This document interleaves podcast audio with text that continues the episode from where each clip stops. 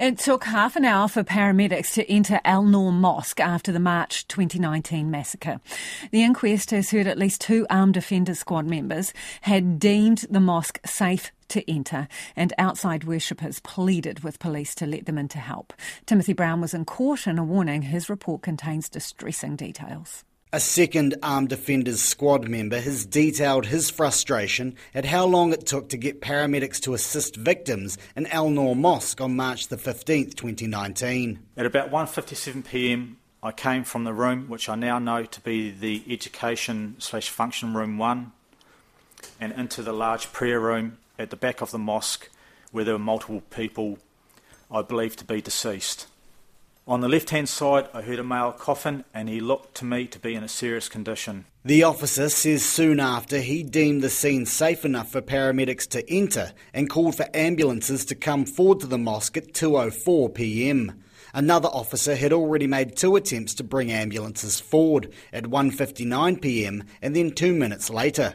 However, paramedics did not enter the mosque until 2:15 p.m., about half an hour after the gunman had left the area. The officer was one of only three trained AOS members left at the scene on Deans Avenue when the first AOS team left at six past two. He says, as a result, he was in no position to provide first aid to victims. If I was inside the mosque, then there's no one outside protecting us while we're trying to deal with uh, victims inside. Hence, I deemed the priority was of protecting the mosque as best as I could. It means for 10 minutes after the first AOS team left, the victims inside the mosque, who were too injured to get themselves to help, were left alone.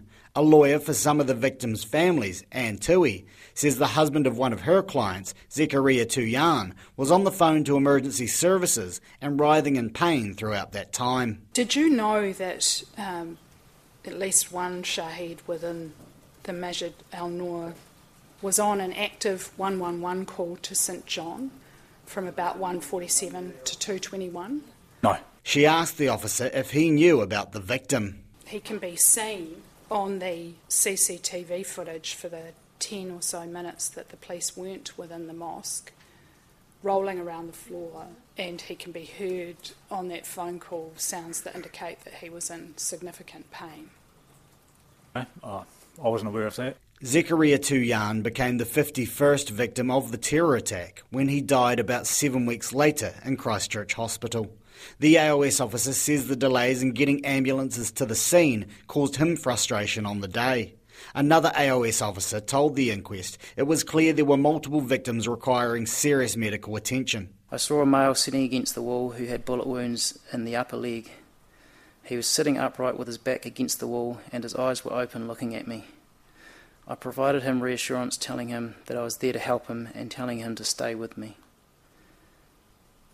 I removed the male's trousers and I applied a tourniquet to that leg. On completion of this, my attention was drawn to a gurgling sound coming from a person in the very corner of the room. The officer says that man was among a pile of bodies, most of whom were dead. The man had suffered a gunshot wound to his neck, which the officer described as catastrophic.